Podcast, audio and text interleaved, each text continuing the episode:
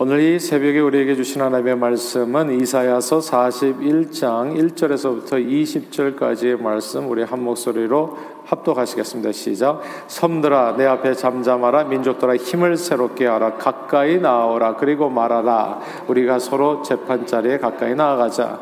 누가 동방에서 사람을 일깨워서 공으로 그를 불러 자기 발 앞에 이르게 하였느냐? 열국을 그의 앞에 넘겨주며 그가 왕들을 다스리게 하되 그들이 그의 칼에 티끌 같게 그의 활에 불리는 초계 같게 하매 그가 그들을 쫓아가서 그의 발로 가보지 못한 길을 안전히 지났나니 이를 누가 행하였느냐? 누가 이르었느냐? 누가 누가 처음부터 만대를 불러내었느냐? 나 여호와라. 처음에도 나여 나중에 쓸 자에게도 내가 곧 그니라. 섬들이 보고 두려워하며 땅끝이 무서워 떨며 함께 모여와서 각기 이웃을 도우며 그 형제에 이르기를 너는 힘을 내라 하고 목공은 금장색을 격려하며 망치로 고르게 하는 자는 매질꾼을 격려하며 이르되 땜질이 잘 된다 하니 그가 못을 단단히 박아 우상을 흔들리지 아니하게 하는도다. 그러나 나의 종 너 이스라엘아 내가 택한 야곱아 나의 벗 아브라함의 자손아 내가 땅 끝에서부터 너를 붙들며 땅 모퉁이에서부터 너를 부르고 내게 이르기를 너는 나의 종 종이라. 내가 너를 택하고 싫어하여 버리지 아니하였다 하였나였노라. 두려워하지 말라. 내가 너와 함께함이라 놀라지 말라. 나는 내 하나님이 됨이라. 내가 너를 굳세게 하리라. 참으로 너를 도와주리라. 참으로 나의 의로운 오른손으로 너를 붙들리라. 아멘 보라 내게 놓았던 자들의 수치와 욕을 당할 것이요. 너와 다투는 자들이 아무것도 아닌 것 같이 될 것이며 멸망할 것이라. 내가 찾아도 너와 싸우던 자들을 만나지 못할 것이요. 너를 치는 자들은 아무것도 아닌 것 같고 허무한 것 같이 되리니. 이는 나 여호와 너희 하나님이 내 오른손을 붙들고 내게 이르기를 두려워하지 말라. 내가 너를 도우리라 할 것임이라. 버러지 같은 너 야곱아 너희 이스라엘 사람들아 두려워하지 말라. 나 여호와가 말하니 내가 너를 도울 것이 다. 내 구속자는 이스라엘의 거룩한 이인이라. 보라 내가 너를 이가 날카로운 새 타작기로 삼으리니 내가 산들을 쳐서 부스러기를 만들 것이며 작은 산들을 겨같이 만들 것이라. 내가 그들을 까부른즉 바람이 그들을 날리겠고 회오리 바람이 그들을 흩어버릴 것이로되 너는 여호와로 말미암아 즐거워하겠고 이스라엘의 거룩한 이로 말미암아 자랑하리라. 가련하고 가난한 자가 물을 구하되 물이 없어서 갈증으로 그들이 혀가 마를 때에 나 여호와가 그들에게 응답하겠고 나 이스라엘의 하나님이 그들을 버리지 아니할 것이라 내가 헐벗은 산에 강을 내며 골짜기 가운데 샘이 나게 하며 광야가 못이 되게 하며 마른 땅에 샘구렁이 되게 할 것이며 내가 광야에는 백향목과 시딘 나무와 화석류와 들감나무를 심고 사막에는 잣나무와 소나무와 황양목을 함께 두리니 무리가 보고 여호와의 손이 지으신 바요 이스라엘의 거룩한 이가 이것을 창조하신 바인 줄 알며 함께 헤아리며 깨달으리라 아멘.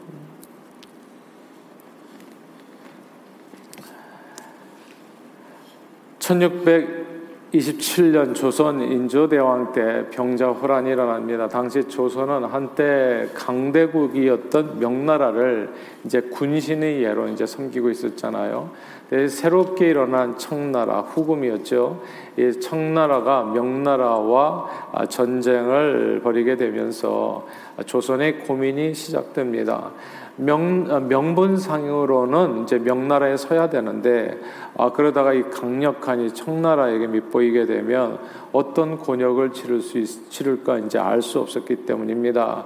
이제 조선 조정에서는 신하들이 왕과 함께 모여서 어떻게 처신해야 될 것인가를 두고 어느 편에 설 것인가를 아, 그 논제를 두고서 치열한 논쟁이 있었습니다.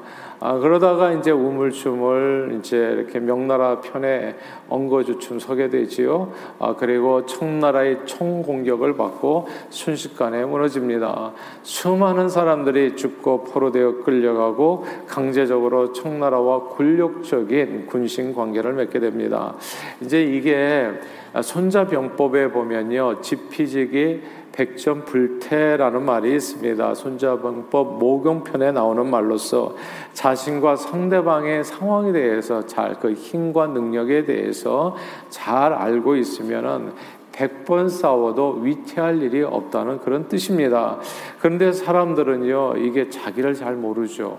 이게 문제죠. 그렇죠? 그리고 남을 잘 몰라요.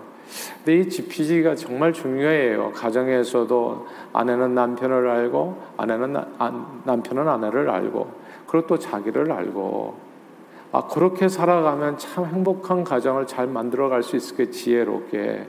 근데 우리는 서로를 잘 몰라요. 그리고 더욱더 무서운 게 자기를 잘 몰라요.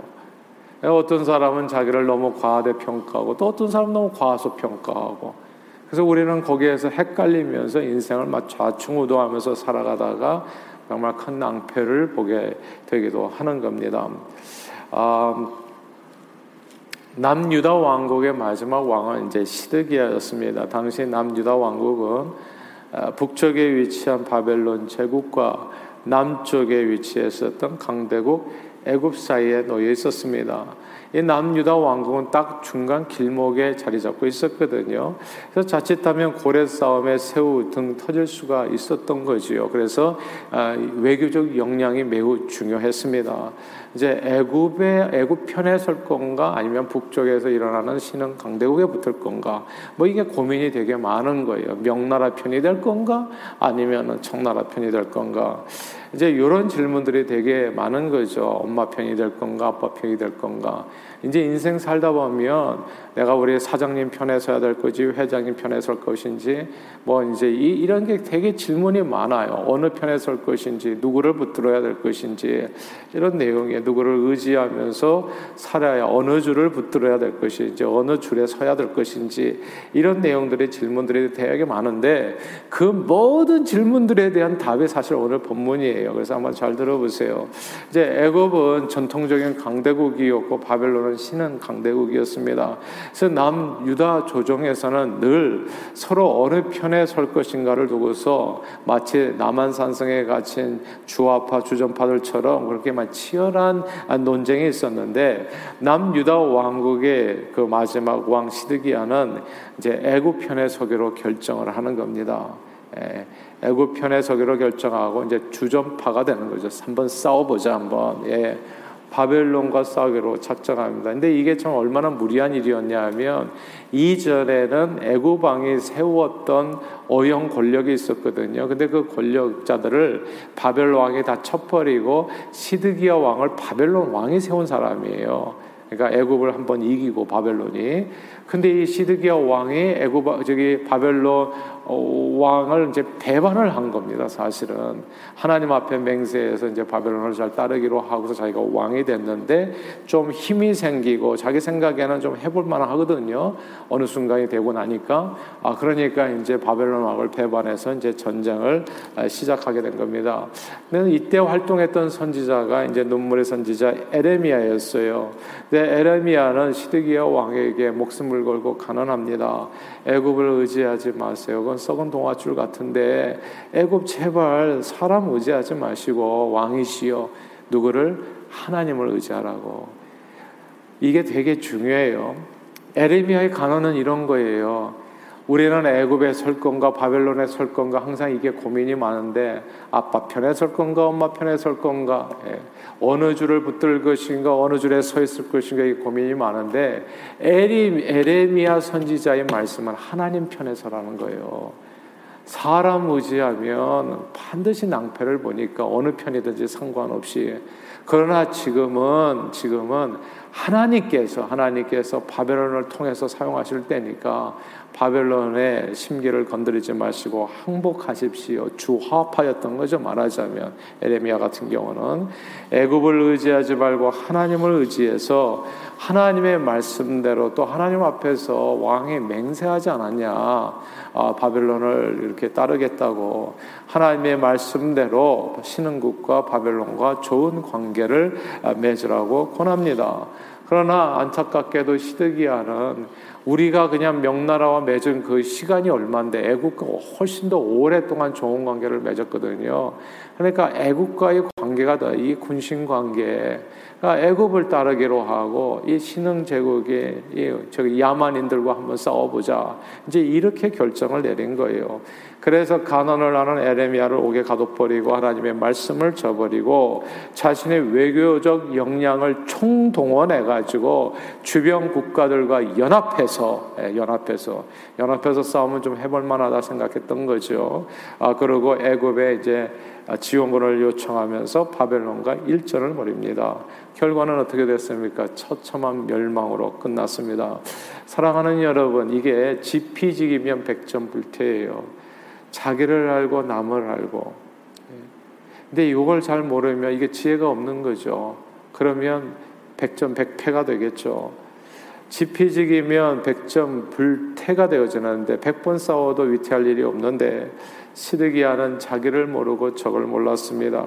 그렇게 자신의 목숨을 잃었고요, 백성들을 잃었고 나라를 잃었습니다. 이제 많은 것을 잃게 되는 거예요. 자, 근데 오늘 본문의 이사야서는 그렇게 나라가 망해서 바벨론에 포로되어서 잡혀간 백성들에게 주시는 하나님의 말씀인데 그 내용이 지피지기입니다. 그 내용이 지피지기예요. 제발 네 자신을 알고 조금 예? 자기가 누군지를 알고 그리고 누구를 의지하라? 하나님을 의지하라고요. 그러니까 지피직인데 내가 누군지를 알고 나의 대적이 누군지를 알고 그러나 가장 중요한 것은 하나님을 알라. 오늘 본문 14절 말씀입니다.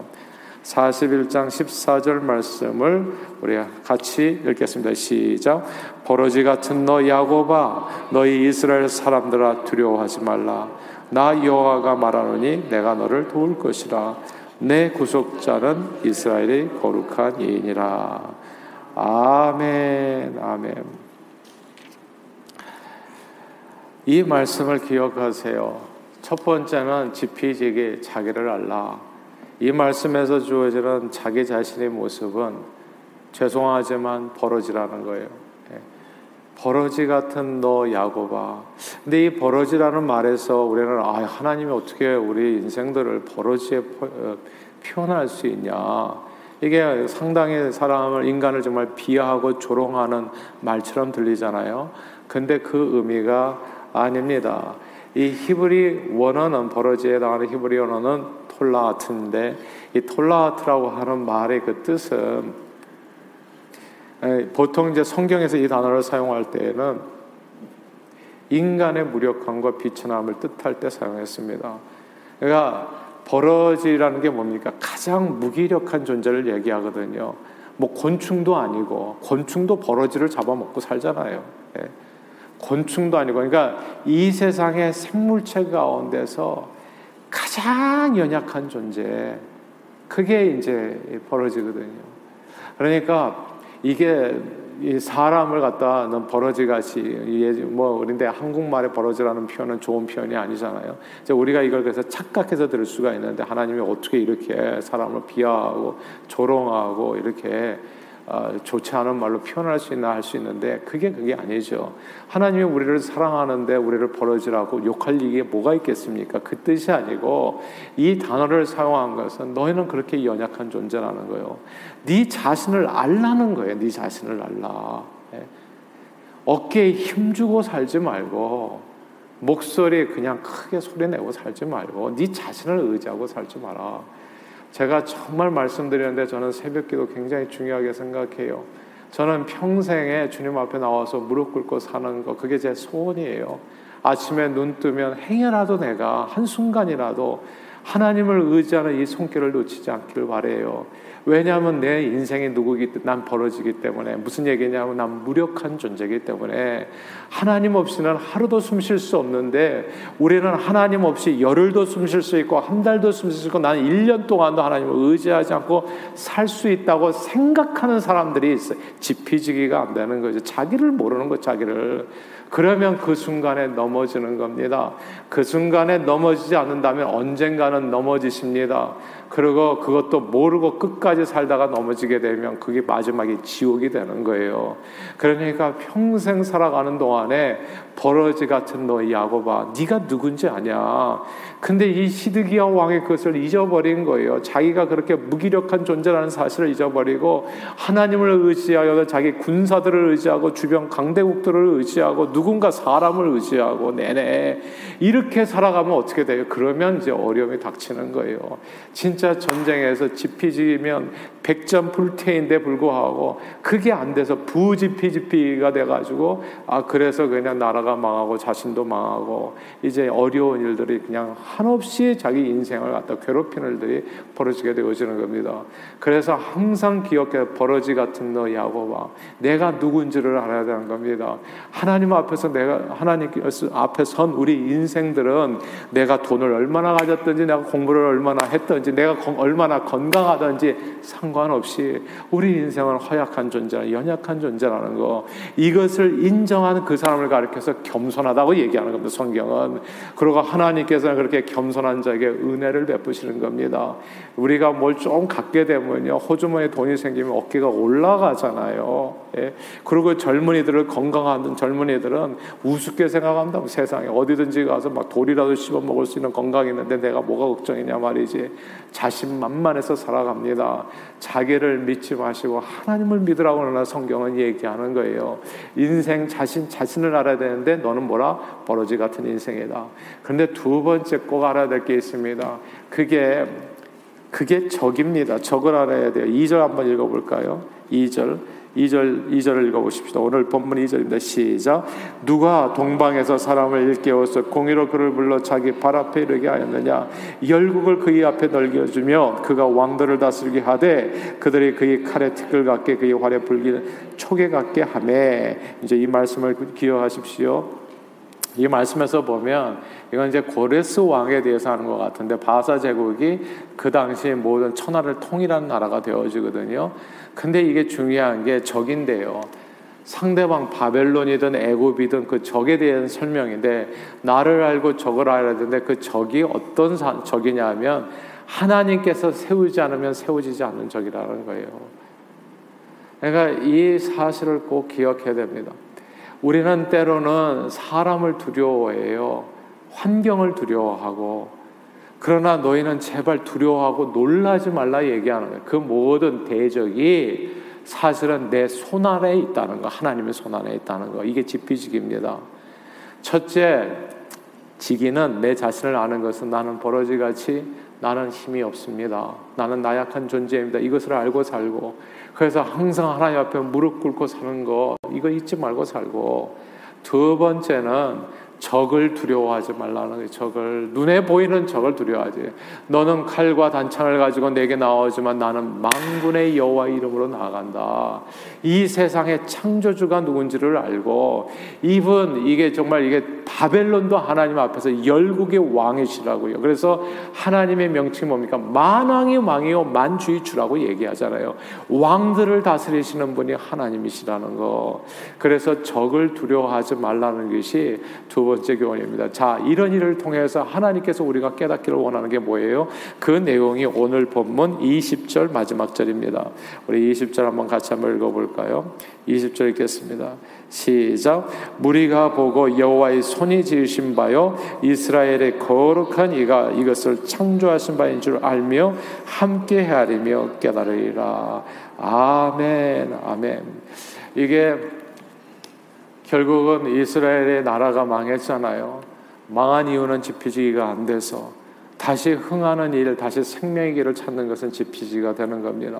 나를 아는 거예요. 나는 버러지 같은 인생. 다시 말해서 하나님 앞에 정말 한없이 연약하고 주님께서 이렇게 붙잡아 주시는 나는 오늘 하루도 살 수 없는 인생이라는 걸 고백하라는 거. 그 다음에 지피기에 피해요. 다른 대적을 알아야 되는데 그 대적도 다 하나님의 손 안에 있는 하나님께서 세우지 않으면 세워지지 않는 대적들이라는 거. 그리고 결국은 누구에게 영광을 돌리라 하나님 앞에 영광을 돌리라 하나님은 어떤 분이신가에 대해서 오늘 성경에 잠깐 이렇게 얘기해요. 자, 17절에 같이 한번 읽어볼까요? 17절 같이 읽겠습니다. 시작.